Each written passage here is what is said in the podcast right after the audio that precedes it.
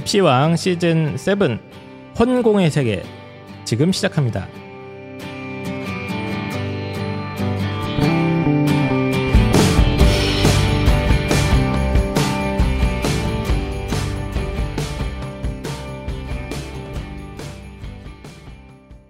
네, 안녕하세요 펜타킬입니다.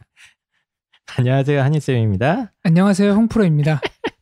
네, 펜타킬 선생님이 오늘은 빠졌습니다. 그 몸에 문제가 많아요 그 친구가. 이런 날이 올 줄 알았습니다. 네, 맨날 그 무리하게 음주와 어? 그런 육식을 즐기더니만. 기어코 아, 그래서 아까 홍프로님이 저랑 쉬는 시간에 얘기한 게 뭐 펜타킬이 이름 따라간다. 곧 갈 것이다. 이름, 이름에 킬이 들어있지 않습니까? 네. 아주 심한 상태는 아닌데 이제 몸 구석구석에 성한 곳이 없거든요. 그 친구가. 예, 요즘 뭐 체중도 다시 늘었더라고요. 음. 아, 체중도 많이 나가고 그러다가 보니까 이제 몸 곳곳에 무리가 오면서 지금 잠깐 누워 있습니다. 그래서 다음 주에는 아마 복귀 가능할 것으로 예상이 되는 가운데 아, 잠깐 누워 있었다. 누워 있는 상태다. 오늘은 방송에 아, 나오지 않습니다. 아, 그래서 저희가 지난주 해가지고 뭐 했죠? 저희가 뭐 선거 방송했죠. 예, 예. 선거 방송 했는데 이제 많은 분들이 재밌었다, 깔깔대고 웃었다. 저희는 분명히 선거 방송을 했는데 왜 웃었다고? 사실 뭐 이. 국가의 정책을 예, 그쵸. 정하는 예. 공약들을 저희가 희화시킬 의도가 없었는데 그렇습니다. 저희는 그냥 냉정하고 객관적으로 이 당의 정체성을 보여주는 정책들을 전달드리려고 해- 의도했던 방송인데 본의 아니게 네. 예, 많은 분들이 재밌었다 이렇게 평가를 해주셔서 진심으로 감사드립니다. 사실 저희가 이제 교육 방송이다가 보니까 교육 정책 중심으로 했으면 좋았을 텐데 예, 안타깝게 이번 선거가 교육 정책이 거의 이슈가 없었어요. 네, 네. 예, 그래서 교육 얘기도 하려고 했습니다만 다른 정책들도 전체적으로 쭉 한번 보게 되었습니다. 이번 보니까 뭐 선거 결과가 좀 충격적으로 나오긴 했더라고요. 현 집권 여당이 대승을 거뒀죠. 대승. 역사 이래 네. 이랬던 적이 처음인 것 같아요. 예, 단군 이래 단군 이래 거의 최초의 한쪽 정파가 이렇게 대승을 거둔 적이 없었는데 하여튼 그렇게 그 어, 저기 군부 독재가 네. 탱크로 밀어붙일 때도 그 지하 세력들이 잔존해가지고 이 정도까지 일방적이지 않았던 것 같은데 예. 그런가요? 알겠습니다. 그래서 뭐 세상이 어쨌든 뭐 이런 평가가 있더라고요. 대한민국의 주류의 어떤 흐름이 바뀌는 것 아니냐. 저도 거기서 본 것 같아요. 그렇죠. 예. 3050이 주력으로 떠올랐다. 그렇죠. 예, 주류 사회의 어떤 인식, 사회 문화적인 어떤 여러 가지 분위기 이런 것들이 좀 바뀌는 흐름 속에서 이번 선거도 그렇게 해석하시는 분들이 꽤 많더라고요. 예. 뭐 그렇습니다. 예, 세상도 많이 바뀌고 지금 코로나는 제가 어저께 뭐 확인해 보니까 확진자 수가 20명 정도밖에 안 되고 대부분이 거의 이제 해외 유입 사례들, 음. 예, 미국이나 이런 데서 들어오신 분들 한 10명 이상 되는 거 보니까 저는 이렇게 빨리 잡힐 줄은 상상도 못 했거든요. 우리나라가 세계 최고의 그렇죠. 의료 시스템과 어. 상황이 악화되기 전에 미리 선제 조치를 해가지고 되게 모범 사례로 예. 많이 소개가 되고 있고 외국은 아직 위험하고 아 난리예요 지금. 또 방심했다가 계약을 했는데 갑자기 하루 만에 아이들이 700명, 800명이 이제 감염이 돼가지고 네, 맞습니다. 큰 위기에 처한 어디죠? 싱가포르인가요? 아무튼 뭐 그런 그런. 나라도 어, 있고 싱가포르는 뭐 안정적으로 관리가 되고 있다가 네. 갑자기 퍼졌다고 그러더라고요. 계약 때문에. 했는데 조금 뭐랄까 조심성 없이 계약을 해가지고 그렇죠. 어. 그렇게 된 모양이에요. 그래서 뭐 미국은 뭐 100만 명의 환자가 나올 것이다 이렇게 예측이 되고 있고 유럽도 뭐 사망자가 막 만 명, 만 오천 명 이렇게 넘어가니까 어, 무섭습니다. 무서운 그런 상황인데 대한민국만 유일하게 선거를 치렀고 코로나도 잡아면서 어떻게 보면 이제 우리나라가 뭐 일종의 선진국처럼 된 것 같아요. 이런 면에서. 그쵸? 네. 예, 그래서 다 모든 나라들이 대한민국이 어떻게 하고 있나 뭐 주목하고 있는 그런 좀 신기한 경험을 하고 있습니다. 저는 어렸을 때 뭐 약간 입버릇처럼 막 어, 미국은 어떤데? 어? 유럽에 가면 이런 게 있던데. 뭐 이런 거 많이 듣고 살지 않았습니까? 일본 갔다 오면 또 아, 일본 갔더니 이런 게 좋더라. 미국 갔다 온 분들은 또 미국에 갔더니 이런 게 좋더라. 막 이런 거 막 부러워하고 그랬는데 예, 그런 거 다 필요 없다. 예, 코로나 이 전국에서는 어, 대한민국이 짱이다. 이렇게 얘기할 수 있을 것 같습니다. 그래서 이게 지금 저희가 교육 방송인데 지금 코로나 사태와 뭐 이거저거 계약도 연기되고 선거도 있고 그래서 어, 한가롭게 뭐 교육 얘기나 공부법에 대한 이야기를 한 적이 없습니다. 그렇죠? 할 수가 할 수가, 할 수가 없었어요. 네이버 카페 이런 데는 이제 계속 공부 방법이나 이런 거는 질문하시는 분들이 좀 있었던 것 같아요. 네. 네, 뭐 댓글란에도 있었던 것 같은데 오늘은 방송 주제를 갖다가 이제 홍프로님이 공부 방법에 또 나름 일가를 이룬 분 아니겠습니까? 제가 알기로는 이 공부 방법 관련된 책은 주기적으로 계속 보는 걸로 알고 있어요. 기본적으로 예. 지구상에 새로운 방법이 없는데 자꾸 사람들이 만들어내더라고요. 이런 음. 저런 그 방법론들을. 네네네. 그래서 과연 뭔가 하고 계속 유심히 보고 있습니다. 음, 그래서 맨날 욕하더라고요. 뭐 다 쓰레기라고. 아 근데 어, 쓰레기라 욕을 하지만 오늘 제목이 혼공의 세계 아닙니까? 맞습니다. 그러니까 혼자 공부하는 세계예요. 그래서 인기 있는 드라마 부부의 세계를 패러디한 건데 부부의 세계 혹시 보셨나요? 아, 예, 예. 좀 봤습니다. 그거 욕하면서 보게 돼요.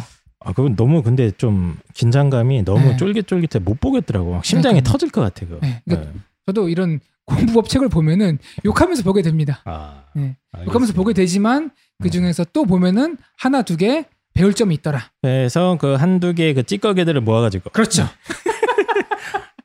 오늘은 주제가 뭐냐면 벌써 말씀을 살짝 드리면 아, 아이들이 요즘 이제 온라인 계약을 하지 않았습니까? 예, 그래서 진짜 이거 학교마다 지금 상황이 다 다른 것 같아요. 홍프로님 뭐 지금 돌아가는 판에 대해서 뭐 소문 들은 거 있습니까? 제가 들은 거는 고등학교 선생님들은 일단 EBS를 아주 잘 활용하고 계신다. 음. 웬만하면 EBS 틀고 그거 보고 애들 보고 뭐 알아서 문제 풀어와라. 뭐 이런 학교들이 굉장히 많았던 것 같은데 홍프로님이 들은 정보는 어땠습니까? 아이들을 실제로 가르치고 있고 예, 만나서 얘기해 보면은 그 아이들이 웃기대요. 뭐가요? 이 상황이 아침에 일어나가지고 선생님하고 예. 뭐 펜타킬 그러면 네 돌아가면서 그러고 있는 상황이 웃기더라고요. 혼자 키득키득거리고. 그래도 나름 잘 돌아가는 것 같습니다 보니까 어, 어찌됐든 예. 궁여지책으로 가지만 음. 이제 물어봤어요. 공부 잘 되냐? 그러더라, 그- 그러더라고요. 그냥 틀어놓고 자기 딴 거 한대요. 솔직히 아이들이 그렇죠. 어쩔 수 없죠. 예. 예. 어젠가는 이제 그 홍프로님이 예측하셨던 문제 중에 서버가 폭발할 것이다. 그거는 근데 어제 폭발했더라고요. 되게 그젠가? 심각한 문제인데 IT라는 개념이 좀 있어야 되는데요. 네. 한 서버가 감당할 수 있는 그 사람의 수가 정해져 네. 있어요. 이렇게 이해하시면 되는데 20평대 아파트에 몇 명이 살 수 있을까요? 최대. 진짜 많이 오밀조밀하게 모여 살아도. 음, 30명은 살 수 있지 않겠습니까? 군대 30명, 30 명 산다고 칩시다. 군대에서 그랬던 것 같은데. 화장실 가려면 아침에 1시간 줄 서야 되니까. 네. 어쨌든 그 30명 치면은 거기 20평대 아파트에 갑자기 100명을 넣어야 되는 상황이 온 거죠. 음, 비유하자면. 지금 현재 상황이. 그래서 제가 네. 분명히 미리 말씀드렸지 않습니까? 이게 문제가 될 거라. 근데 금방 또 해결한 것 같던데요. 뭐 이제 뭐 서버를 증축을 하고 뭐 네. 이런저런 문제가 생기는데 교육청 과장님이 제가 듣기로는 거기 용산 전자상가 가서 사왔다. 이제 부랴부랴 이제 그런 걸 늘리고 하는데 그래서 이제 아이들이 계약도 연기되고 하면서 이제 온라인 계약이 도입되고 하면서 집에서 많은 시간을 혼자 보내게 되어 있습니다. 그리고 이제 어떤 곳은 독서실이 아예 문을 안 여는 경우도 생기고 그쵸. 뭐 공공 도서관도 많이 문을 닫더라고요 음, 요즘은. 네, 맞습니다. 그래서 학교 자습실에서도 막 쫓겨나는 학생들도 있고 뭐 학원도 꽤 문을 닫고 있지 않습니까? 그렇죠. 네. 예, 그러다가 보니까 어쩔 수 없이 혼자서 공부해야 되는 이런 대위기 저는 위기라고 봅니다. 예. 위기는 이제 위험과 기회의 줄임말인데 네. 아, 아주 위험한 상황에 처했기 때문에 저희 입시왕이 어떻게 하면 혼자서 공부를 갖다가 잘 할 수 있을까? 요 방법을 갖다가 한번 정리를 해봤습니다. 요 위험한 상황을 우리 아이들에게 기회로 만들어주기 그렇죠. 위해서 예, 어차피 인강을 활용해서 혼자 공부해야 된다면 효과가 있게 효율적으로 하자는 네, 취지에서 방송을 준비해봤습니다. 알겠습니다. 그래서 이제 방송을 준비하려고 했는데 사실 저희는 이런 혼자 뭐 하고 이런 거에 약간 익숙하지가 않아요. 그래서 음, 어, 혼자 밥 먹고 이런 것도 이제 약간 아. 거부감이 있고 그러는데 또 혼자 뭔가를 하는데 전문가가 하나 있습니다.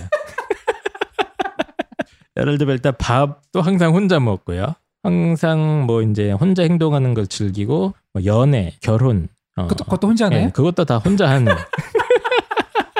아, 이 정도면 어 진짜 그 혼밥은 요새 뭐 많이 워낙 많이 네. 그쵸, 해가지고 혼자 근데 밥 먹고 연애와 결혼을 혼자 한다? 이거는 연애- 전문가 맞습니다. 연애, 결혼, 출산까지 혼자 하실 수 있는 에이 그거 혼자 무언가를 하는데 달인이 바로 옆에 계셔가지고 또 모셨습니다. 이제 네. 이쯤 됐으면 다 눈치채셨을 거라고 생각하고요. 자 자기 소개 하시죠. 예. 네, 안녕하십니까. 오늘 방송도 저 혼자 찍어야 되는 거 아닌가요? 이렇게 되면 예, 혼자 놀기에 달인이죠. 어, 예, 진정한 달인이라고 봅니다. 저는. 그렇죠. 얼마 전에 저도 이제 그 선거 방송 나가고 댓글을 보다가 네. 누군가 그러시더라고요. 이제 빵쌤은 그 옛날 개콘의 달인 느낌이 난다.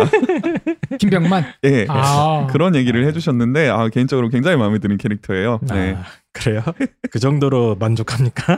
네. 예, 알겠습니다. 그래서 빵쌤은 오늘도 보니까 이제 제가 밥 좀 사 먹이려고 음. 와서 먹 어, 물어봤어요. 점심 때 저희 지금 점심 먹고 녹음하지 않습니까? 네. 그래서 밥 같이 먹으려고 그랬더니 혼자 밥 먹었답니다. 그렇죠. 예. 어, 솔직히 말씀드리면은 네. 혼자 식사하는 게 더 편하시죠? 훨씬 편하죠. 예, 어. 개인적으로 어. 정말로 네 훨씬 편합니다. 혹시 공부도 혼자 하는 걸 더 좋아합니까? 네. 뭐 그룹 스터디 음. 뭐 이딴 거 해본 기억이 없습니다. 예, 네. 그런 거 아. 싫어하고 일단 주로 모든 시간을 혼자서 보내는. 그렇죠. 혼자 오늘 지금 녹음하는 게 오늘이 금요일이지 않습니까? 네. 그죠? 이번 주에 제가 누군가와 밥을 같이 먹은 게 한 번인 것 같아요. 아 진짜로? 네. 아, 그 안타, 그한 번이 안타깝다. 집에 집에서 기르는 강아지. 아니요. 출근해서 저희 회사 동료들하고 아, 밥 먹은 아, 게 네. 다입니다. 예. 한번 먹고 보통 대부분의 시간은 혼자 보내십니다 이분이 혼자서 게임하고 혼자서 일을 하고 하면서 항상 제가 빵쌤이 사실 여- 저희 같은 사무실 지금 쓰고 있지 않습니까? 네. 이렇게 보면은 그꼭 무슨 TV를 하나 틀어놔 일을 하더라도 그러니까 노트북이 하나 있고 컴퓨터에 모니터 하나를 더 해가지고 그 무한도전 같은 옛날 TV 네. 프로그램 있지 않습니까? 네. 그걸 꼭 틀어놓습니다. 아, 아, 이게 보통은 이제 혼자 뭘 할 때 TV 안 켜놓으면 외롭거든요. 아 네. 사람 말소리? 네, 쓸쓸하게. 제가 지금 혼자 산지 20살부터 제가 혼자 살았으니까 그쵸. 예. 15년 16년이 돼가고 있어요. 이제 인생의 절반을 이제 거의 혼자 그렇습니다. 살았는데 어 제가 그런 예능 프로를 틀어놓는 게 집에 음. 들어가면 쓸쓸해요. 그래요. 예, 어, 심심하고. 사람 말소리가 안 들리거든요. 그렇죠. 이게 네. 그런 거라도 안 틀어놓으면 이렇게 저기 한글을 까먹을 정도예요. 제가 그래서 뭘 하든지 간에 TV 같은 걸 하나 틀어놓고 뭐 일을 하든 게임을 하든 하고 그렇죠. 계시는 것 같고. 영화 캐스트 어웨이 보면 배구공에 윌슨 그려놓지 않습니까? 그 그거 네. 없으면 그 사람 영어 못했을 거예요. 맞습니다. 탐 크루즈, 아니 탐 행크스죠. 혼자 무인도에서 혼자 노는 영화 있습니다. 캐스트 어웨이라고. 그 배구공한테 막 네. 화도 내고 웃기도 맞습니다. 하고 네. 울기도 그렇죠. 하고 그렇죠. 나중에 그거 무인도 탈출할 때 배구공 없어지고 네, 오열을 울죠. 해요. 네. 예. 배구공과 영적 동일체가 되어서 아, 그렇죠. 소통하는 그런 경지죠. 그 정도면 이제 이 사회에서 격리시켜야 돼. 사회를 격리하는 거죠. 그 사람이. 그리고 빵쌤이 이제 주로 연애, 네. 뭐 결혼 이런 것도 주로 이제 혼자 하는 거죠. 네. 어, 네. 혼자 상상으로 짝사랑하고 전 이미 한 네. 세번 결혼했습니다. 손자도 있어 손자도 내가 그렇죠. 때. 예. 이런 식으로 혼자 놀이의 달인이기 때문에 이제 오늘 혼자 어떻게 공부를 할 수 있는지 혼공 혼공이라고 요즘 얘기 말이 있더라고 혼공 그렇죠. 네. 홍공의 어떤 방법론을 갖다가 아, 한번 어, 얘기를 한번 해보도록 하겠습니다. 그래서 오늘 방송은 홍프로님이 준비해 주셨고요. 저희 어, 광고 듣고 나서 다시 한번 제대로 시작해 보도록 하겠습니다. 우리 항상 그런 얘기 하잖아. 등록금 값하는 대학 다니고 싶다고. 압도적 스케일 취업률 72% 전국 1위 대학 최초 철도 운전면허 교육기관 철도 물류대학 일상이 글로벌. 영어로 생활하는 국제학습형 기숙사. 주소만 한국이다. 우송대학교 취업에 대한 모든 고민 3년 연속 전국 취업률 1위 대학교 우송대학교가 해결해 드립니다. 우송대학교 정말 좋은 전공들이 많은데요. 또 한 가지 꼭 빠뜨릴 수 없는 게 바로 어, 소프트웨어 융합대학입니다. 우성대학교 어, 소프트웨어 융합대학은 어, 2018년에 소프트웨어 중심대학으로 선정이 된 적이 있는데 혹시 이거 어, 홍프로님 이게 뭔지 아세요? 정부에서 지원받는 거 아닌가요? 맞습니다. 어, 쉽게 생각하시면은 어, 떼돈을 준다. 정부에서 6년 동안 무려 104억이나 지원을 받았기 때문에 어, 이게 장학금 혜택뿐만 아니라 특히 이제 이런 소프트웨어나 이제 컴퓨터 관련 전공은 시설, 기자재 이런 거 정말 중요하지 않습니까? 제가 그 본 전공이 컴퓨터 과학이잖아요. 맞습니다. 소프트웨어인데 소프트웨어 IT 계열은 특히 실무 능력이 굉장히 중요해요. 맞습니다. 예, 그래서 최첨단 장비, 특히 요즘 뭐 AR, VR, 뭐 첨단 기술들이 어, 발전하고 있는데 관련된 장비들을 갖다가 직접 다 사놨어요. 어, 몇십억을 들여서 어, 아이들이 직접 실습을 해볼 수 있게 사놨기 때문에 실무 능력을 기르는데 엄청나게 유리하다. 어, 이렇게 얘기할 수 있을 것 같고요. 세계 유수의 대학들, 뭐 북경 이공대, 미국에 있는 조지아텍 이런 대학들과 이미 교류를 하고 있는데 이게 그냥 교류 수준이 아니라 우송대학교는 진짜로 거기 공짜로 보내주기도 하고 거기 교수님들이 오기도 하고 이렇게 됩니다. 예. 그리고 지금 엔디컷 국제대학에도 미래기술학부라는 게 있는데요. 여기 가보시면은 어, 창의 소프트웨어 전공, data science 전공 등등 해가지고 사물 인터넷, 가상현실, 뭐 빅데이터 이런 아주 아주 미래 사회에 아주 중요한 최첨단 기술들을 갖다가 가르쳐 준다. 우성대학교 전체 취업률이 무려 71.8%, 3년 연속 전국 취업률 1위인데요. 이게 다 비결이 있다. 우성대학교 근데 이제 실제 합격하는 게 그렇게 어렵진 않습니다. 대부분은 어, 내신으로 치면 수시대에서 4등급 근처, 뭐 높은 데가 3등급 중반 정도 아이들이거든요. 요 아이들이 우송대에 오면 무려 70% 이상의 어, 높은 취업률을 자랑한다. 그 이유는 바로 우송대학교가 어, 최고 수준의 교육 실습 환경을 갖추고 있기 때문이죠. 그리고 정말 제가 직접 갔다 와봤는데 해외 취업이나 관련 뭐 해외 인턴십 기회는 거의 신청하면 가는 수준이거든요. 음. 예, 그래서 이제 수시원서 지원대학 고민하시는 분들이 있으실 텐데 우성대학교 많은 관심 어, 가져주시고 정말로 어, 결과로 말해주던 대학이다 이렇게 정리하면 될 것 같습니다. 우성대학교 많은 사랑 부탁드립니다.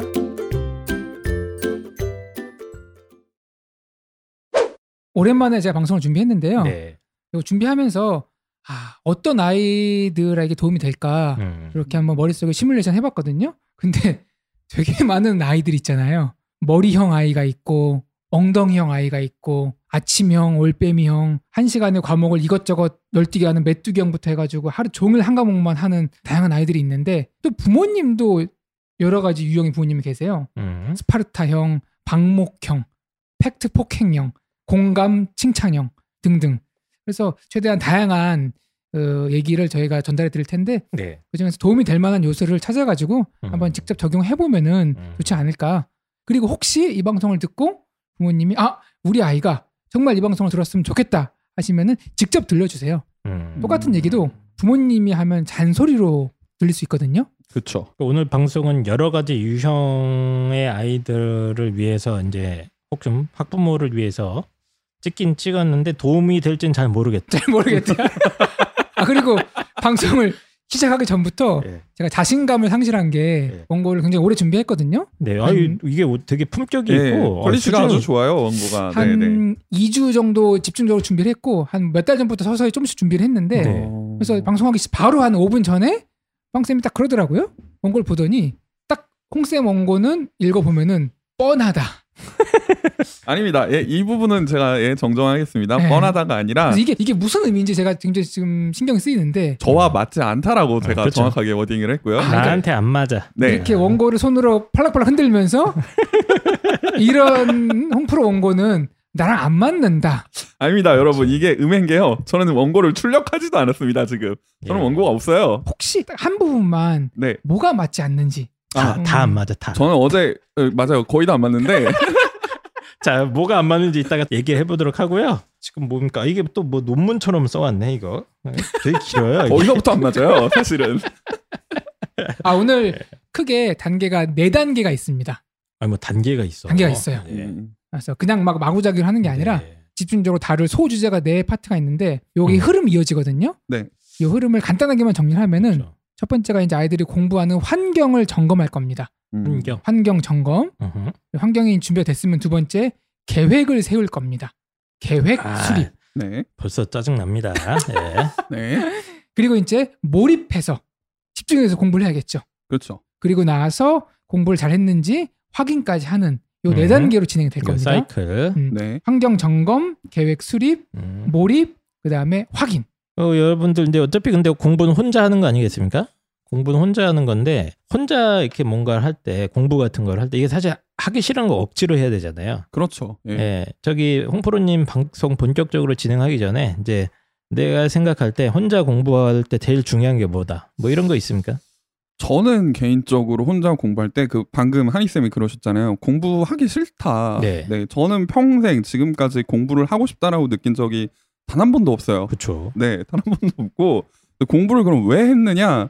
저는 이제 그 당근 전략이 주로 잘 먹히는 사람이에요, 사실은. 아. 그래서 이제 그 어떤 보상, reward가 있을 때 그거를 쫓아서 공부를 했었어요. 음. 그래서 저 같은 아이들에게 그런 reward를 주는 것도 오늘 방송 원고에 있나요? 전 세계 모든 아이들은 공부를 하기 싫어한다는 전제로 연구가 진행이 됩니다. 어, 그렇구나. 네. 저건 좀 마음에 드네요. 아, 빵쌤은 어쨌든 보상이 있어야 된다. 네, 맞아요. 그 보상이 있어야 이제 구체적으로 내가 아 어디까지 해야 되는구나라는 목표가 명확하게 섰던 것 같고 예. 그걸 위해서 하기 싫어도 예, 네. 냉정하게 얘기하면 그 기회 비용을 비교를 하는 거죠. 그러니까 음. 공부를 했을 때 내가 짜증나지만 잃어버리는 이 감정적 소모와 공부를 했을 때 내가 얻을 수 있는 그 reward의 크기를 비교해서 아 공부하니까 이게 더 이득이네라는 판단이 들면은 공부를 좀 주어라고 했던 것 같아요. 음. 저도 진짜 마찬가지인 게 진짜 해야 되겠다는 그 마음 드는 게 되게 중요한 것 같아요. 그쵸. 예. 네. 그 마음. 그게 한 70%라고 봅니다, 저도. 그 마음이 안 생기면 이게 집중이 안 돼요, 일단. 그렇죠. 예. 마음이 콩밭에 가 있잖아요. 맞습니다. 다들. 예.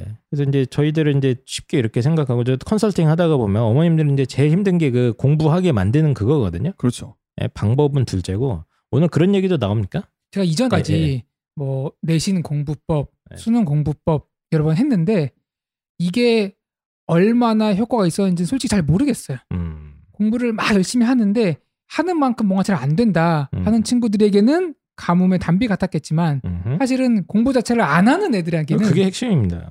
의미가 어. 없다는 걸 제가 잘 알고 있습니다. 그렇죠. 그래서 네. 이런 아이들을 위해서는 공부법보다 어떻게 보면은 학습 동기 향상이 선행돼야 되거든요. 그렇죠. 예. 그렇죠.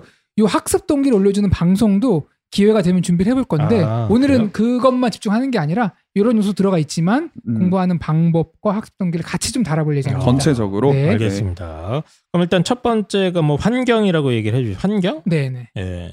쉽게 말하면 이제 아이들의 방, 뭐 미- 아이들의 책상 위, 아이들의 가방 이런 이제 아이들 주변 환경을 말하는 겁니다. 음, 사실 제가 어제 이 원고를 새벽 3시 정도에 읽어봤어요. 자기 전에 이제 누워가지고 아 네. 네, 그 저희 카톡방에 올려주셨잖아요. 그래서 네. 이제 자기 전에 봤는데 여기서부터 저는 마음에 안 들었어요. 지금 자 이- 저기 바로 옆에 제 책상 보이시잖아요, 두 분 다. 네. 맞아요, 네. 네. 어, 네. 맞네요. 네. 저거 보면서 한번 얘기해 보시죠. 네. 예, 예. 제가 재수학원에서 일했던 경험이 있어요. 음. 재수학원에서 아이들이 쓰는 전용 책상이 있거든요. 그래서 자습실에 들어가면은 책상이 쭉 붙어 있잖아요. 그러면은 아이들 책상을 딱 보면 등급이 나옵니다. 아, 책상만 봐도 네. 어, 뭐 등급이 써 있습니까? 써? 있어요. 등급별로 거기 책상 크기가 다른가요? 책상의 정리 정돈 상태가 굉장히 다릅니다. 비슷한 듯 보이지만 그 안에 체계가 있고 딱 일목요연하게 뭔가 정리가 돼 있는 책상이 있는 반면에 귀신 나오게 어질러 놓은 애들이 있어요. 대부분 그렇지 않습니까? 먹다 남은 음료수 있고 과자 부시러기 있고 지금 지금 정확하게 제 책.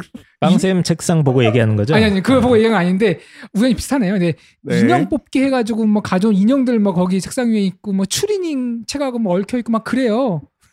정확하게 네. 지금 빵쌤 지금 제 책상을 책상이에요. 먹다 남은 커피와 예, 묘사하고 먹다 남은 있습니다. 젤리와 그리고 네. 파스 붙이고 남은 파스 껍데기와 예. 색이 어지러져 있고요. 그냥 쓰레기통이라고 네. 보면 됩니다. 의자에는 옷도 있네요. 네, 죄송합니다. 그래서 제가 이제 예. 아니 그게 뭐 중요해요, 근데? 그러니까 들어보세요.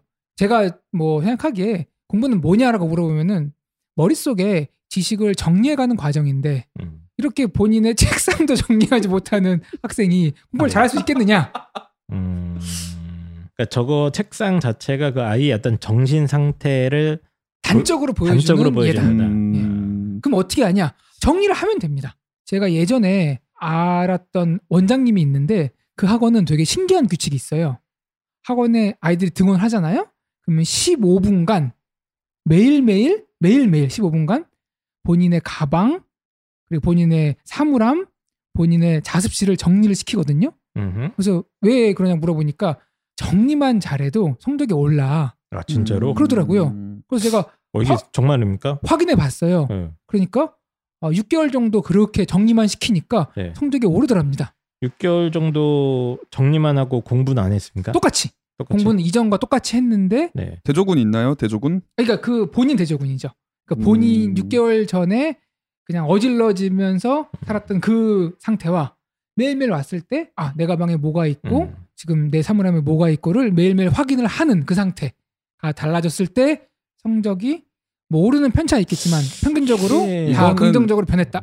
이거는 6개월 동안 열공해서 그냥 성적 올라가는 거 아닙니까? 아 그리고 그것도 있대요. 네. 정리를 하면은 네. 전반적으로 학업에 조금 더 열심히 하는 경향을 보이더랍니다. 음. 어. 그러니까 막 어질러져 있는 상태에서 하는 거랑 그래서 정리를 하고 하는 거랑 우리 왜 공부 시작할 때 어, 뭐왜 그러지? 공부 좀 해볼까 하- 하기 전에 책상 어지러져 있으면은 책상 정리를 하긴 하죠. 책상을 하고 네. 하고 싶잖아요. 저도 그냥 쓰레기를 옆에 치워두고 하긴 하는데 궁금한 게 음. 이 시험 기간에 보통 그렇게 책상 정리만 하다가 끝나는 경우도 있잖아요. 그게 이제 그거의 부작용인데.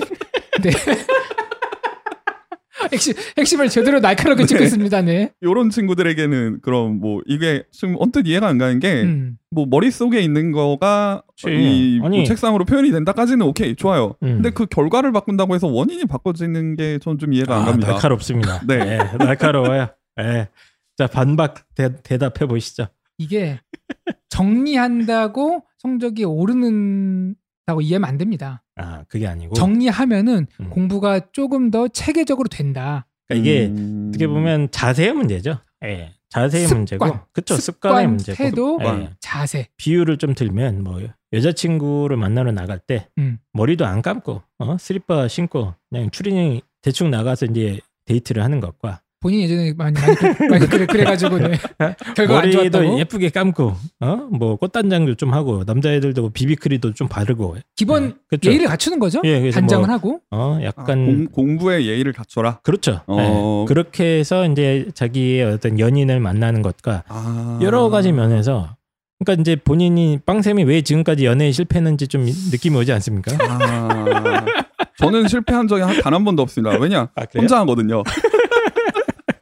지금 오늘 방송 줄 때 혼자 공부하는 겁니다. 예, 혼자 공부하는 어차피 거. 아이들 지금 못 그쵸. 나가니까. 예. 혼자 뭐 인강이나 그런 온라인 수업을 활용해서 공부하는 걸 좀 전제로 말씀을 드리는 겁니다. 알겠습니다. 팁 중에 하나는 의외로 의외로 그 환경적인 게 굉장히 중요한데 책상 위 가방이라든가 이런 게 이제 되게 어지러울 거예요 지금 보통 이제 방정림 많이 안 하지 않습니까? 정신 사납죠. 예, 정신 사납고 그러니까 사실 아이들은 이제 독서실 가서 공부하면 좀 집중이 잘 되고 그러는 건데 어, 깔끔하잖아요. 그러니까 네. 책상을 자기 집 책상을 만약에 집에서 공부해야 되는 상황이라면 책상부터 정리 잘해라. 음, 깔끔하게 그 얘기죠. 공부에 몰입할 수 있는 환경을 맞습니다. 만든다라는 차원에서 정리를 하자는 저도 동의할 수 있을 것 같아요. 예. 그, 네. 그 얘기예요. 그 예. 얘기죠. 어. 근데 여기서 오해하시면 안 되는 게 이 방송을 듣고 부모님이 아이들 방과 책상을 직접 정리해 주면은 그건 효과가 없습니다. 아, 그래요? 본인이 직접 해야 돼요. 일단 싸워요. 해야 돼요? 일단 음. 싸워요. 이거 왜내 거 엄마 마음대로 버렸어? 어. 여기서부터 시작합니다. 네. 알겠습니다. 애들이 뭐 책상 정리하라고 하면 할지는 잘 모르겠으나. 아 그냥 해주면 안 돼요, 엄마가? 안 돼요, 안 돼요. 안 돼? 예. 왜냐하면은 안, 안 된다 그러네. 아까 얘기했잖아요. 이게 네. 정리하면서 네. 머릿속에 헝클어져 있는 것들이 네. 약간 좀 그 그러면 책상 정리 안 하는 빵쌤한테 어, 홍프로님의 설득 한번 해주시죠. 빵쌤은 그렇게 살아도 됩니다. 남은 아 인, 뭐야? 남은 인생이 설득을 해야지. 남은 인생이 어차피 네. 빵아, 큰 시험을 뭐 준비하고 있는 게 아니기 너 때문에 책상 저거 네. 뭐니 지금 너 정신 차려. 어? 책상부터 빨리 치워놔야지. 저러고 공부가 되겠니? 어차피 공부를 안 하기도 하고 사실. 네. 아, 그리고 빵쌤은 저기 설득이 안 되는 게 네. 서울대교를 나왔기 때문에 예, 여간에서는 그 설득이 아니, 안 어려운데 됩니다. 어쨌든 네. 이제 홍프로님의 첫 번째 어, 팁인데 저는 괜찮은 팁이라고 생각을 합니다. 환경적인 거 저도 진짜 저는 솔직히 한 환경이 70%라고 봐요. 되게 중요해요. 예, 예. 70%인데 그 중에 하나 책상 정리부터 아니면 예를 들면 이제 의자에 막 막 잠옷 같은 거 던져놓는 저도 맨날 그러거든요. 음. 예, 그런 것부터 이제 깔끔하게. 예. 저도 그 부분은 동의합니다. 이제 제가 집에 있는 책상은 사실 저는 거의 뭐 수납장이에요. 예, 집에 음. 있는 의자는 그쵸. 저도 옷걸이고 네. 그래갖고 아예 앉을 생각을 안 해요. 집에서는. 그런 거부터 완벽하게. 그러니까 예, 그런 어떤 깔끔하게. 공, 부가 하고 싶은 마음이 들게끔 책상 정리를. 하자. 그 얘기인 것 같아요. 네. 그리고 제가 이제 학원에 신입생이 오잖아요. 그럼 제가 슬쩍 가방 안을 봅니다. 어, 이거 이거 위- 위험한 제가 거 아닌가요? 열어보는 게 아니라 오며 가며 네. 열려 있는 거를 쓱 보거든요. 음. 네. 그러면은 그 가방의 정리 상태와 아이의 등급이 굉장히 높은 상관관계가 그 있습니다. 어. 어떤 가방이 있냐면은 이렇게 크기 가방의 어떤 뒤에 교과서, 공책, 그날 배울 교재가 쫙 정리되어 있는 가방이 있어요. 음, 음. 신경을 많이 쓰는 거지. 음, 10, 중 8구 그 학생은 성적이 중상위권 이상이에요. 어. 그런데 가방 딱 봤는데 어이쿠 일단 어이쿠가 나와요. 안에 책이 이렇게 거꾸로 있고 아. 막반 접혀 있고 언제 먹었는지도 모르는 뭐 커피캔 막 있고 네. 아. 거기 막 음료수 막 섞여 있고 막 그러면은 그런 애들 물어보거든요. 음. 야. 지금 너 가방 속에 뭐 있는지 얘기해 봐라. 그럼 내가 그래요. 가방이요? 가만있어 봐. 가방에 뭐가 있지? 아. 국어책이 있나? 수학책이 있나? 확인해 보잖아요. 가방에 뭐가 있는지도 몰라요. 음. 그러면은 바꿔 말하면은 가방 속에 뭐가 있는지도 모르는 상태에서 머릿속에 지식을 정리하는 게 가능할까? 라는 음. 질문을 던져볼 수가 있는 거죠. 질문 있습니다. 가방에 아무것도 없는 친구는 그럼 어떻게 되는 거죠? 정리를 잘하는 건가요? 못하는 건가요? 이런 애들이 있어. 진짜 가방 왔는데 네. 가방만 들고 왔어. 그 제, 가, 안에, 제 가방이 그렇습니다. 그 안에 필기 도구도 없어. 볼펜 한 자루 들고 다녀요, 저는. 네. 제가, 제가 얘기했잖아요. 가방이 그 아이의 머릿속을 대변하는 거라고. 아무것도 들지 않았다. 아무 생각이 없는 거죠. 텅 비어 있는 거죠. 어쨌든 환경의 중요성. 그래서 이제 책상. 어, 아이가 이제 집에서 혼자 하는 공부하는 경우입니다. 책상, 의자 이런 데에 되도록이면 아이가 스스로 좀 이렇게 정리를 해서 거기서부터 시작이다. 그게 이제 1단계고요. 1단계입니다. 그리고 보면은 공부를 잘하는 학생들을 뭐 연구하거나 조사한 책들이 굉장히 많아요. 음, 예, 예, 예. 그중에서 하나 재밌는 게 흔히 말하는 최상위권 전국 최상위권 학생들한테 질문을 해봤어요. 야, 너 공부하면서 제일 방해가 되는 요소가 뭐냐? 음, 음. 라는 질문을 했을 음. 때 혹시 두 분 공부하면서 제일 방해가 되는 요소가 뭐였습니까? 학교 다닐 때 기준으로 말씀드려도 될까요? 네. 그렇죠. 예. 예, 저는 학교 다닐 때 저 때는 뭐 독서실 문화 이런 게 없었고 그냥 학교 끝나고 저는 또 지방에서 학교를 나왔으니까 무조건 이제 아자하는 거였는데 저의 최고 방해 요소는 1번은 같은 교실에 있던 시끄러운 놈들이었었고요. 친구? 네. 친구. 네. 예, 그리고 음. 2번은 선생님이었어요. 음. 네. 저는 선생님? 네. 저는 이제 공부할 때 항상 음악을 들으면서 공부를 했었어요. 네. 네, 근데 이제 그 선생님들 중에 걔 중에 음악 못 듣게 하시는 분들이 계세요. 있죠, 있죠, 예, 네. 예, 음악 들으면 공부 안 하고 음악만 듣는다. 이렇게 그렇죠, 음악 네. 못 듣게 하시는 분들이 계신데 그분들이 저한테는 굉장히 좀 불편한 존재였습니다. 음. 네. 그럴 수 있죠. 예. 한이쌤은 혹시 독특한 친구입니다. 네.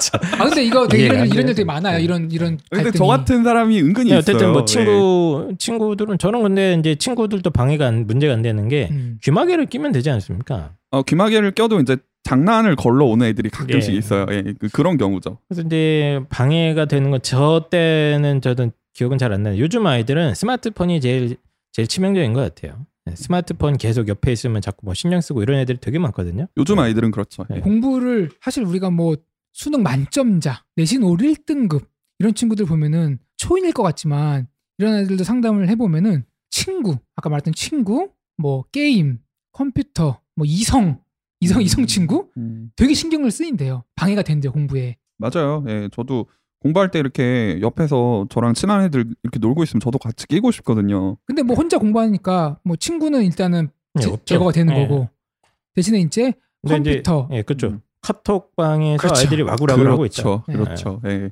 이 아이들이 공통으로 대답한 부동의 1위가 한 선생님 말씀하신 아, 스마트폰입니다. 그래요? 음. 네. 아, 이게 하, 옆에 있으면은 도무지 집중이 안 된다. 그렇지. 그래서 이 환경을 점검하는 데 있어서 스마트폰도 제거하는 걸 같이 포함시켜야 돼요. 그러니까 뭐 스마트폰만 있는 건 아니고 뭐 뭐 하여튼 타블렛이나 공부, 예, 예. 공부 방해되는 거 오직이 많지 않습니까? 많죠. 그렇죠. 예. 심지어 어떤 학생은 고등학생인데 자기 방에 컴퓨터 텔레비전이 다 있대요. 오. 그래서 물어봤어요. 공부가 되냐? 웃으면서 안 되죠 그러더라고요. 어. 뺄 생각 있냐? 뺄 생각이 없대요. 그래서 지금 계속 재수 삼수 하고 있는데 그걸 빼야 되는데 예. 그걸 안 빼고 있어요. 당연히 유혹에 너무 가죠. 그렇죠. 네. 예. 그래서 스마트폰이나 이런 것도 아이들이 혼자 공부하는 환경에서는 일단 저는 무조건 수험생쯤 됐으면 스마트폰 없애는 게 맞다고 생각합니다. 근데 네. 또뭐 부득이하게 이제 뭐 없애지 못하는 경우는 예. 공부하는 상황에서 그쵸. 그거를 예. 빼야 됩니다. 거실이라든지 그렇죠. 그런 예, 식으로. 그래서 아이들이 집에서 혼자 공부해서 뭐 들어가 있는 경우에 예를 들면 어머님이 이건 약간 강제로 이렇게 동원돼야 된다 보거든요. 음. 스마트폰은 놓고 들어가야지 엄마한테 이렇게 해가지고 아니면 이제 제가 지난번에 말씀드렸는데 그 스마트폰 시간 통제하는 프로그램이 있습니다. 예. 음. 그거 깔아가지고 예. 그냥 그냥 아예 그냥 원천적으로 딴짓 못하게 그런 방법도 있을 것 같아요. 예. 저 때랑은 이제 학습 환경이 지금 많이 달라졌으니까 저는 고3 때 폰이 생겼었어요. 처음으로.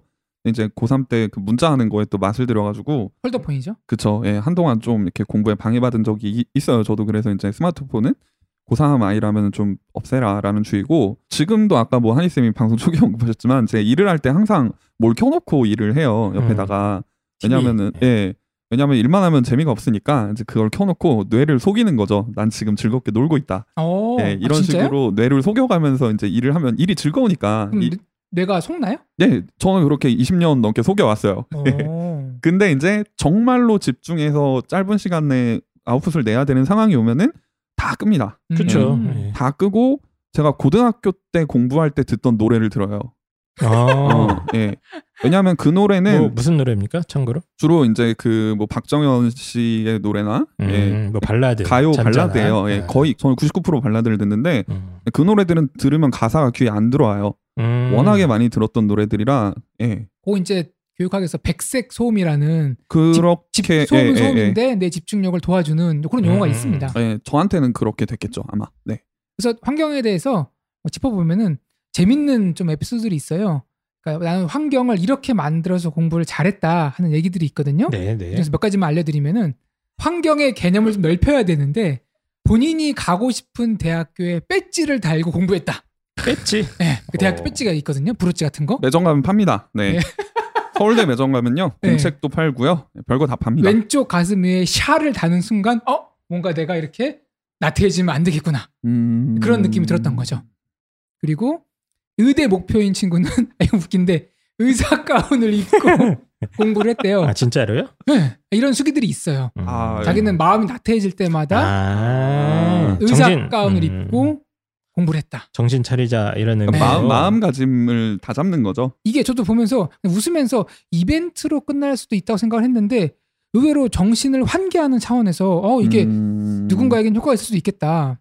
뭐 아무리 유치한 방법도 내가 그 방법을 열심히 공부 잘하면 좋은 거 아니겠습니까? 그렇죠, 그렇죠. 예. 예. 또 기억나는 게 한 경찰 대학 합격생의 숙인데 이 음. 부모님이 치킨집을 운영하셨나 봐요. 근데 경찰 대학에서 주문이 들어오면은 항상 그 아들을 데리고 갔대요. 어... 그래서 아, 그- 요거는 굉장히 좋네요. 그래서 그 아들이 네. 그러더라고요. 자기는 오. 언제부턴가 음. 경찰대학에 동경을 가지기 시작했대요. 어... 가서 그냥 사람들 아니 그냥 보고 아버님이 어. 경찰서 왔다 갔다 하시면 되잖아요. 저도 유치장 몇 저도 경찰대라고 하셔가지고 수갑차고 공부하는 줄 알았어요. 예. 아니 이 사람들이 아, 그다 이제 치킨 배달하러 갔으니까 음. 고글 통해서 이제 그런 경험을 하는 거죠. 아, 이게 계속- 뭐지? 이러면서. 계속 눈으로 보면서 보면서 그러니까 음. 아무 말도 안 해도 가서 사람들이 훈련 받고 공부하는 걸 보면서 네. 왜 우리 그런 거 있잖아요. 하, 나도 저렇게 되고 싶다.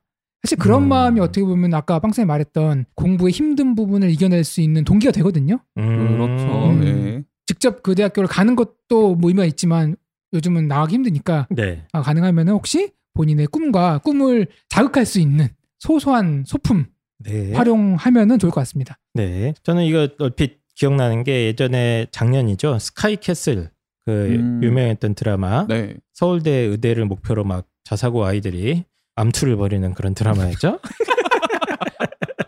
그 드라마에 보면 그 주인공 여학생 집이 음. 딱 이런 환경이 딱 돼 있어요. 아, 그래요? 그래서 피톤치드 나오는 그 아... 뭐라고 해야 되죠? 1인용 독서실 같은 걸 네. 아 갖다가 네. 맞다 맞다 맞다. 예, 그 아이가 좀 예민해 가지고 음. 이게 산소 한- 발생기 예, 이런 예. 거 있고 예. 다른 데서 공부가 잘 안 된다고 그래 가지고 이 집에 딱 들어오면 개인용 1인 독서실에 뭡니까 그 피톤치드 나오고 그 대나무에서 맞습니다. 우리 수, 숲에 가면은 상쾌한 느낌 있잖아요. 네, 그쵸, 그쵸. 그 피톤치드인데 예, 예, 피톤치드인데 예, 그런 거 나오면서 이제 조명도 공부에 딱 적합한 조도로 딱 나오는 그런 음. 이제 개인 공간 안에서 공부하는 걸 제가 봤거든요.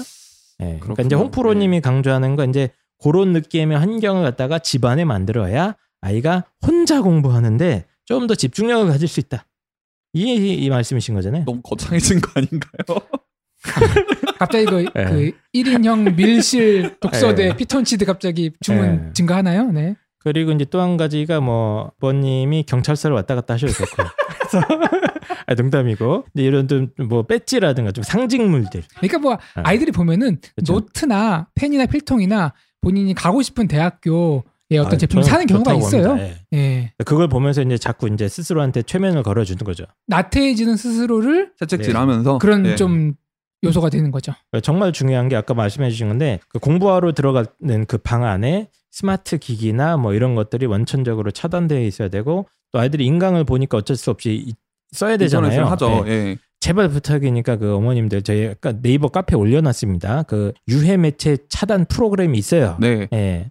예전부터 있었습니다. 있습니다. 네. 그거 갖다가 제가 네이버 입시한 카페 가보시면은 거기 다 제가 올려놨으니까 그거 보고 깔아가지고 예 절대 딴짓 못하게 막아주세요. 예, 요 말은 제가 좀 적극적으로 동의를 합니다. 홍프로 쌤의 요 이, 이걸 뭐라고 해야 될까요? 기념품은 아니고 음. 어쨌든 뭐 동기부여가 될 수 있는 물건. 음. 제가 중학교 1학년 때 게임에 오지게 빠져가지고 네. 성적이 엄청 안 좋았었어요. 일단 이제 중학교 2학년 때 어머니께서 너 전교에서 5등 안에 들면 5만 원 주겠다라고 하셔서 공부를 했어요. 아, 돈 현찰? 네, 현찰. 아. 네, 현찰 막치기였죠. 5만 원에 이제 혹해가지고 공부를 했는데 제가 5만 원을 왜 그 받고 싶었냐 하면은 게임 CD 살라고 그랬어요. 그땐 아, 그랬죠. 네. 게임을 사고 싶어서. 네, 그래서 공부하면서 틈틈이 저는 게임 공략본 보면서 했거든요.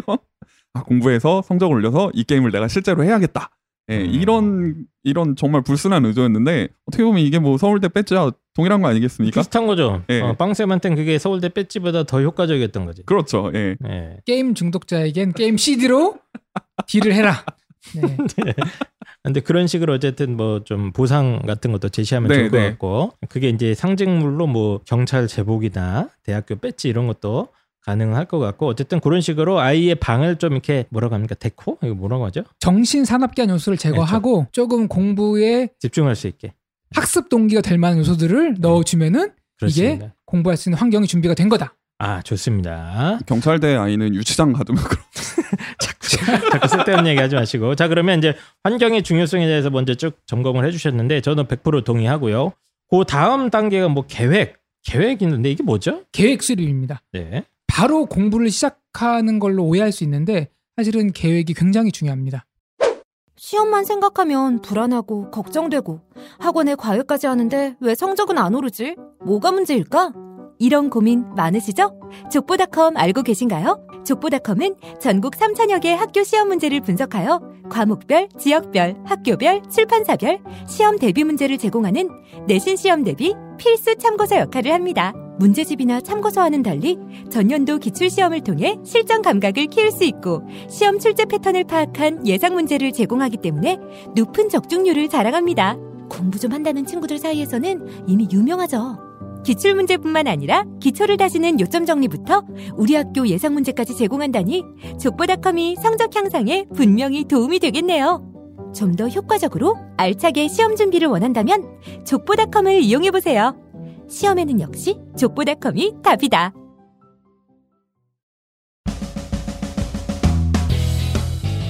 모든 수험생이 필수품. 전 우주에 단 하나밖에 없는 내신 대비 플랫폼 족보닷컴입니다. 족보닷컴. 정말 예전에는 단순히 기출 문제만 모아놓은 것 아니냐. 저도 이렇게 생각했을 때가 있었는데 정말 다양한 컨텐츠들이 있습니다.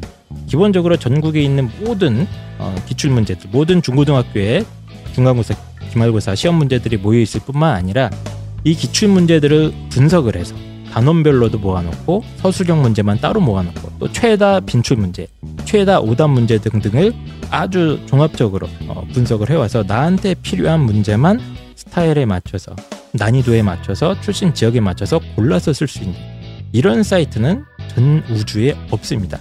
그리고 각종 기본 개념, 각 단원마다 기본 개념 학습을 위한 어, 참고 자료라든가 오답 노트 같은 것들이 풍부하게 있어서 중간고사, 기말고사 대비는 이 사이트에 들어가서 거기에 필요한 자료들만 이렇게 쏙쏙 뽑아 먹어도 어, 성적 올리는데 아주 최적화되어 있다.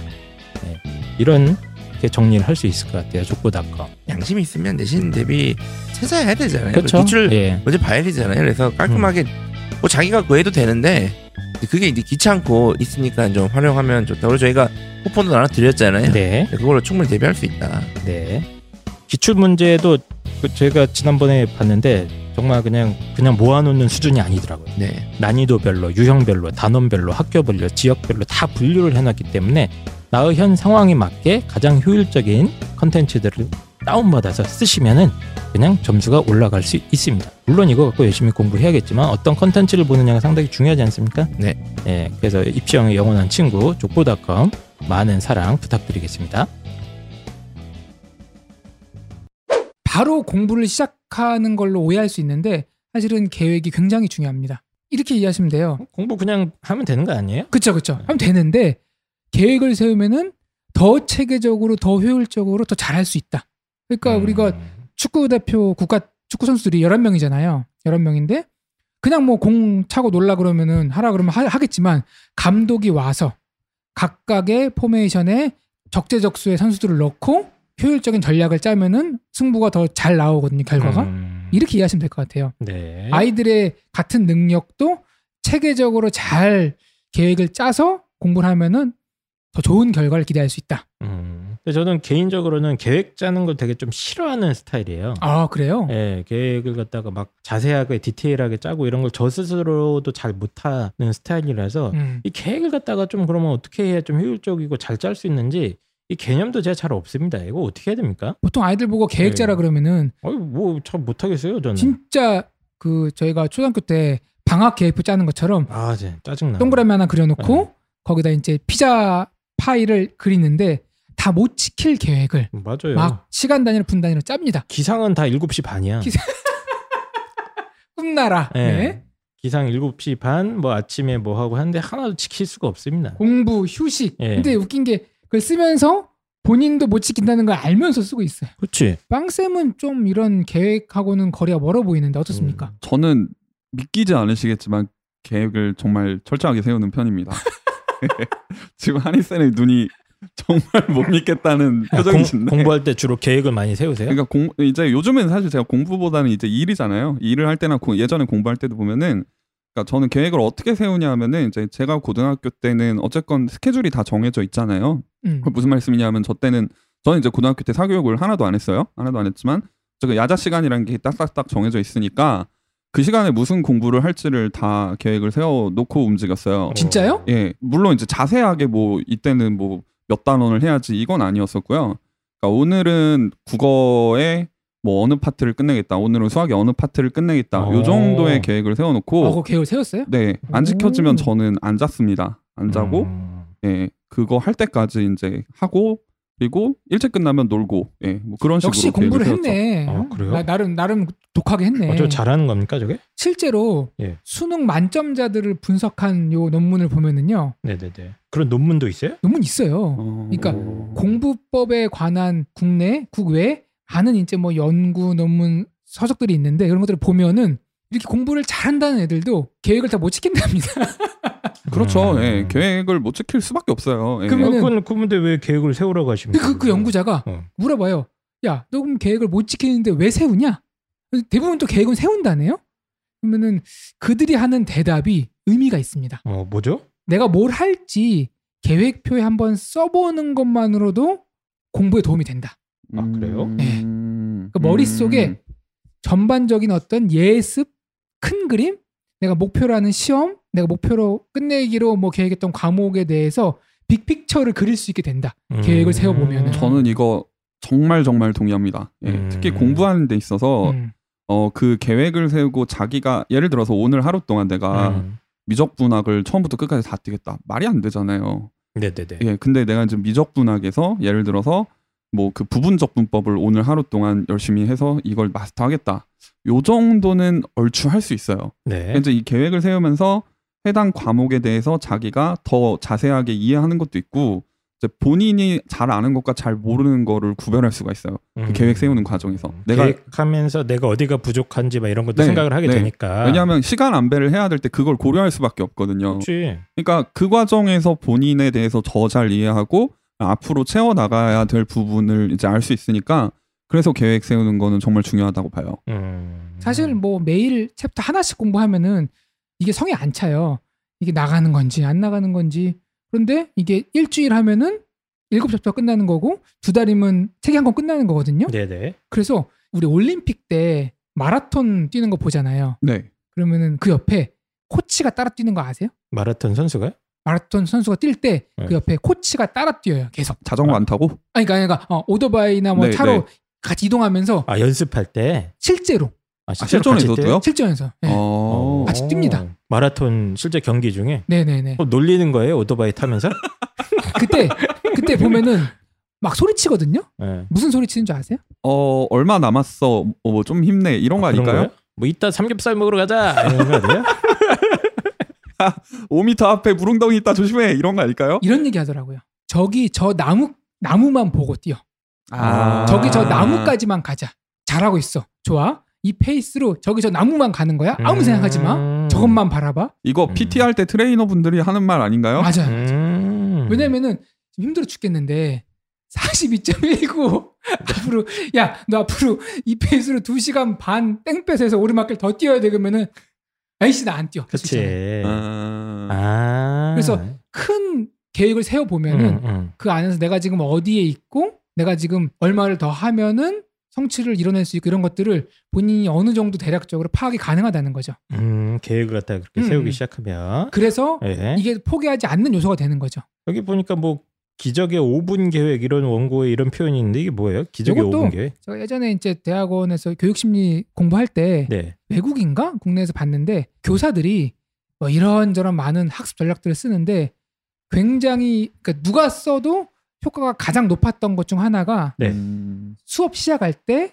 5분을 진도를 나가는 게 아니라 그동안 이미 배웠던 내용을 간단하게 복습을 시켜줬다. 음. 뭐 키워드라든지 아 교사들이요? 예. 교사들이 예. 뭐 퀴즈라든지 아니면 하다못해 아이들에게 이전에 배웠던 걸 보라고 5분간 시간을 준다든지 네.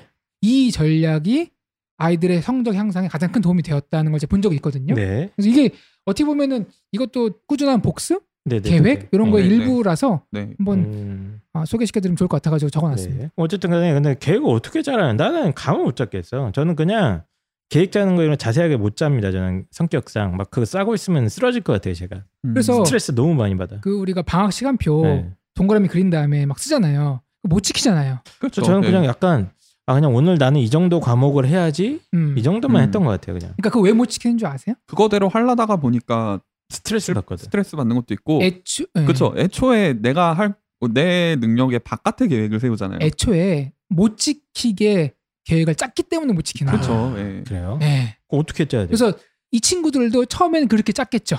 지키게끔 짜면 됩니다. 오늘 수학 한 문제만 풀자. 어, 뭐 틀린 얘기는 아닌데. 네. 그래서 어떻게 보면 공부를 잘하는 친구들은 계획표를 이렇게 짠답니다. 양이 아니라 구체적이고 명확한 목표를 적는다고 하네요. 응? 오늘은 수학 3시간, 영어 2시간 이렇게 안 짠다네요. 아 그래요? 이렇게 안 짜요. 오늘은 수학 20문제. 아, 오늘은 영어 단어 100개 암기, 국어 오. 지문 10개. 아 그렇게. 음. 그러니까 음. 시간으로 해버리면 이제 그냥 그런 느낌이네.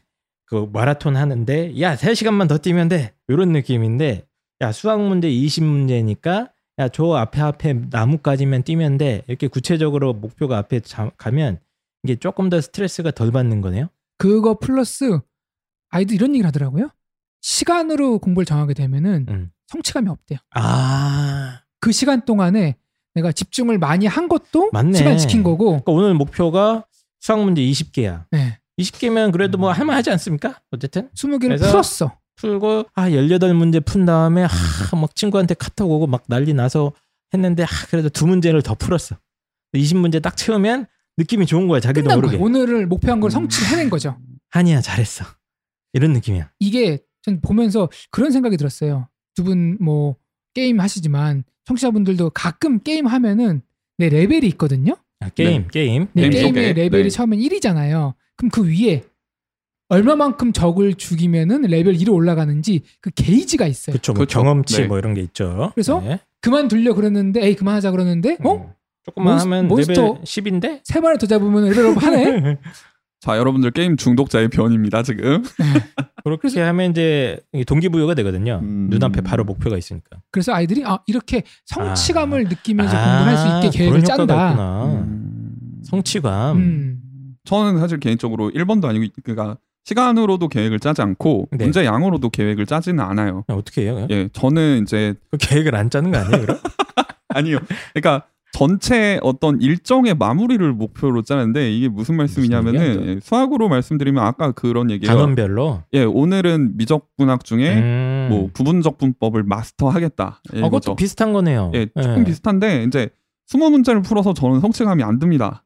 음. 그러니까 문제 왜냐면 문제의 난이도가 다르잖아요. 예, 예, 이게 예. 쉬운 문제도 있고 어려운 문제도 있고 내가 잘 푸는 문제도 있고 한데 그러니까 문제가 너무 쉬워서 20문제 풀어버리고 끝내면은 저는 성취감이 안 들 것 같아서 그러니까 이제 그 단원 내가 모르는 단원을 오늘 마스터를 하면은 음. 좀더 성취감이 생기지 않을까. 예. 어, 그것도 좋을 것 같아요. 그러니까 뭐 문제 수로 해도 좋고 빵쌤이 했던 것처럼 어떤 단원이나 주제 네, 아, 네. 이런 주제. 거를 예. 목표로 잡고 해도 좋고 예.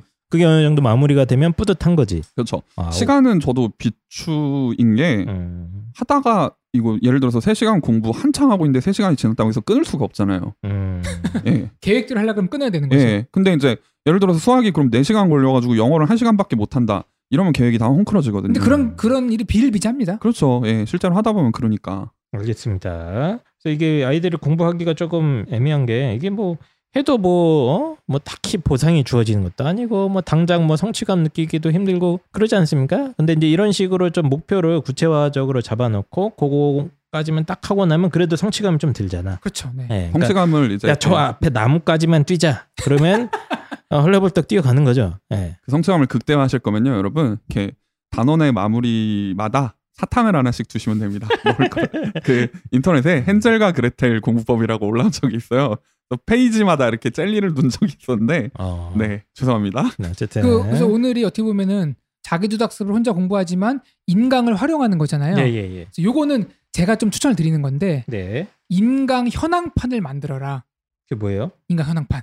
자. 인광? 지금 이런 식으로 많이 수업이 진행됩니다. 선생님들이 조회를 해요. 네. 그래서 아이들 출석을 불러요. 네. 그래서 뭐 공지사항을 전달하고 선생님이 사라집니다. 음. 그리고 아. EBS 가서 국어 시간에는 이 수업을 듣고 수학 시간에는 이 수업을 듣고 영어 시간 이 수업을 들어라. 선생님들이 라이브로 수업하시는 게 아니고, 아니야. 그러니까 네. 녹화된 거를. 아. 그리고 거를. 잘 들었나 선생님들이 출석 체크를 한답니다. 네, 이런 식으로 진행이 되니까 네, 아이들이 들어야 하는 인강을 이렇게 큰 종이나 화이트보드에다가 이렇게 기록을 적어 놓는 거죠. 음. 내가 음, 언제 무슨 시간에 뭘 듣는다.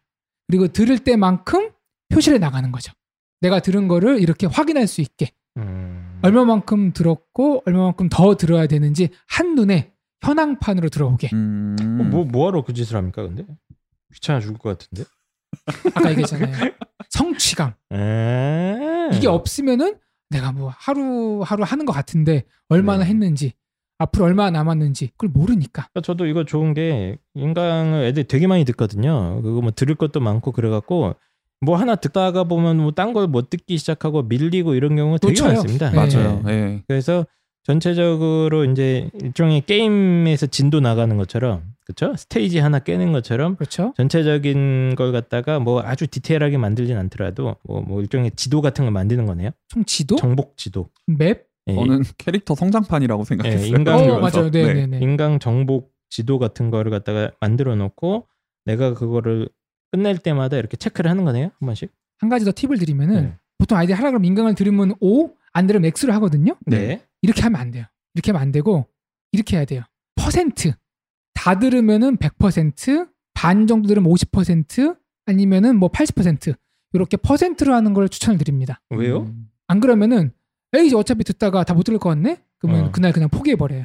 아, 그냥 오- OX만 해버리면 음, OX만 해버리면은 부담되니까. 아이들이 이제 네. 왜냐면은 인강이 듣다 보면 어떤 강의는 쉽고 어떤 강의는 어렵거든요. 그렇죠. 그쵸. 그래서 이것도 이제 많은 뭐 미리 공부한 선배들의 경험을 빌어서 말씀드리는 건데 어, 꿀팁이네. 퍼센트를 쓰거나 아니면은 막대 그래프, 음. 막대 그래프를 쌓아가거나 꺾어선 그래프로 가면은 스스로의 학습량을 체크하면서 마지막까지 완주할 수 있다. 그러니까 0, 100이 아니라 중간에 숫자를 아, 둬서 중간. 예, 아. 체크를 해라 이 말씀이신 것 같아요. 맞습니다. 음, 그래서 좋네요. 꼭 예. 인강을 들을 친구들은 인강 현할판을 만들어서 본인이 네. 들은 걸 체크하면서 나가자. 이런 것들이 좀 귀찮긴 한데 저는 강력하게 추천드리는 게 이게 어떻게 보면 공부에 대해서 자기가 공부하는 거 자체에 대해서 계속 관심을 갖는 거 아닙니까? 맞아요. 그리고 예.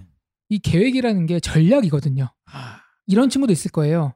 하다 열심히 하는데 열심히 음. 하는 만큼 안 나오는 것 같아.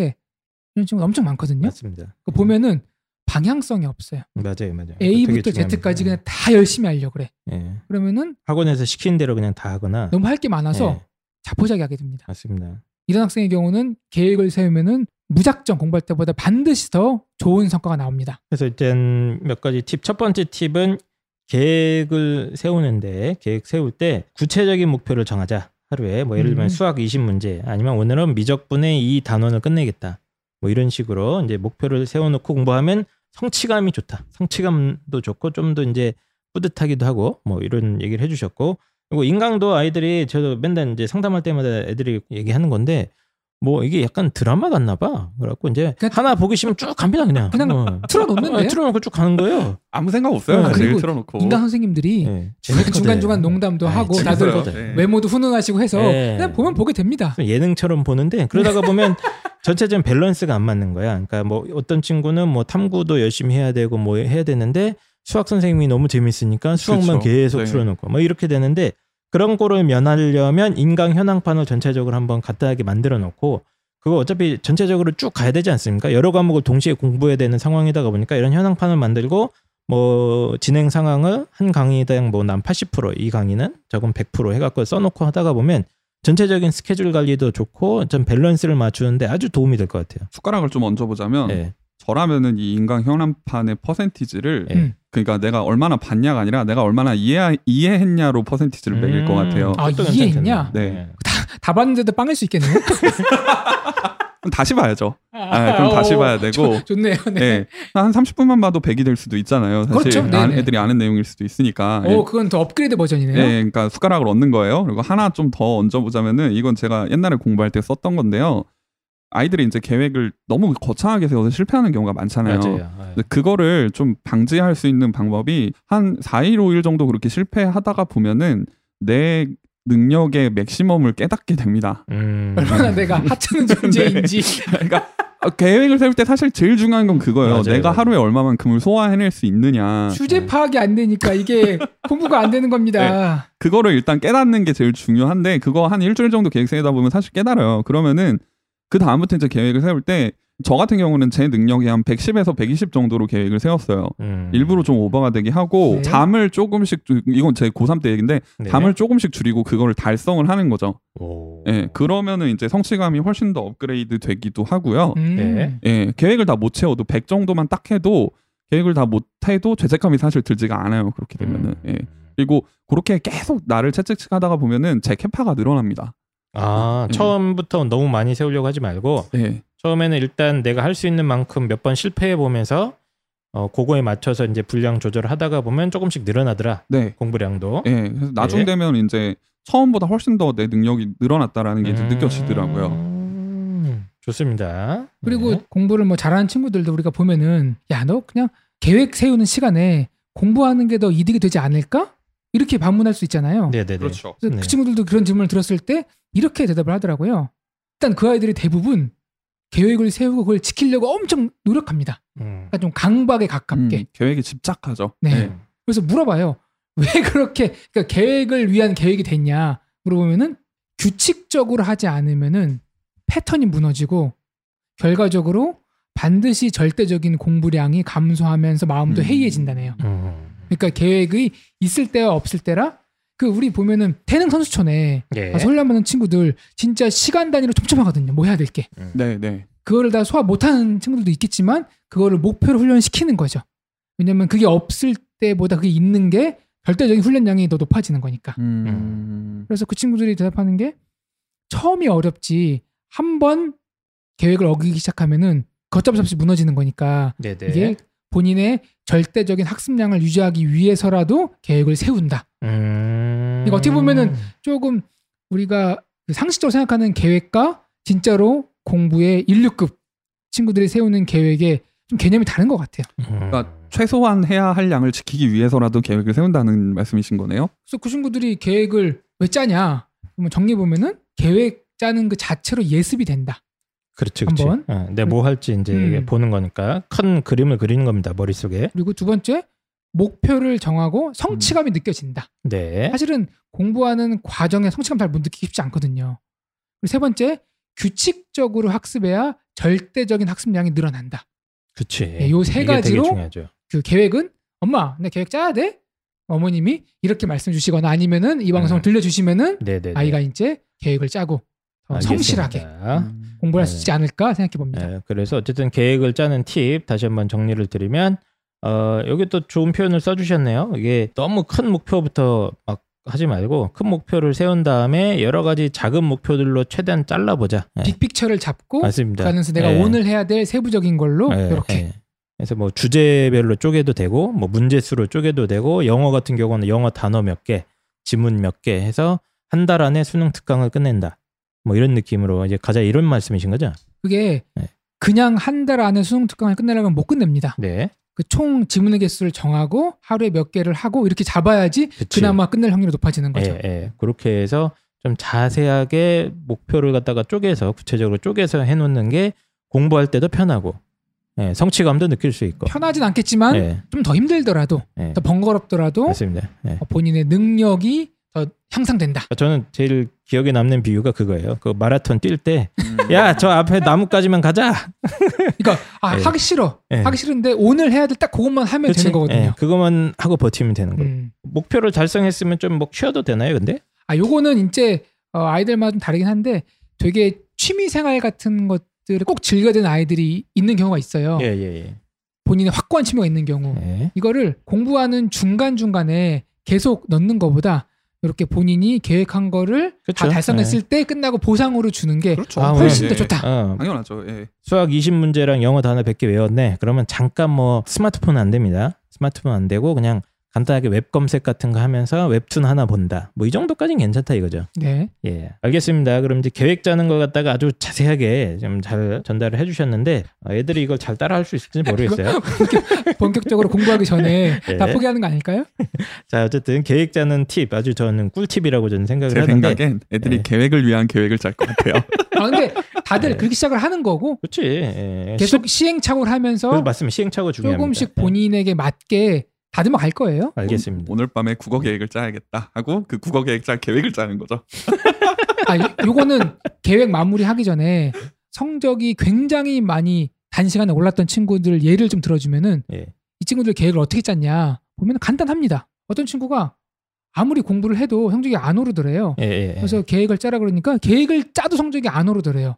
그래서 본인이 막 고민하다가 이 방법을 시도하니까 성적이 굉장히 많이 올랐다. 오, 뭐죠? 학교에서 어떤 내용을 배우면 그러니까 뭐 비교하면 이제 인강을 어떤 내용을 배우면 일주일 안에 그 내용을 두 번 복습하게 계획표를 짰대요. 음. 복습. 예. 음, 보통 보고 지나가는 건데 한 번 배운 내용을 일주일 안에 두 번 더 보게. 예컨대 그날 배운 거를 다음 날 본다든지 그리고 주말에 다시 한번 정리한다든지 그런 식으로 해서 음. 일주일에 두 번 보니까 똑같은 머리, 똑같은 수업 환경, 똑같은 교재, 똑같은 선생님, 똑같은 학습량인데 이것만 하니까 성적이 드라마틱하게 올랐다고 굉장히 어. 본인도 놀랐다는 제가 얘기를 들은 적이 있거든요. 어. 네, 그래서 이거 알려드리는 거고 알겠습니다. 그래서 어쨌든 이런 계획만 어느 정도 세워도 실제로 성적 향상에 어마어마한 도움이 된다. 뭐 이런 얘기인 것 같아요. 예. 맞습니다. 예. 알겠습니다. 저희 시간 관계상 아, 잠깐 쉬었다가 또 다음 주제로 한번 넘어가도록 할게요.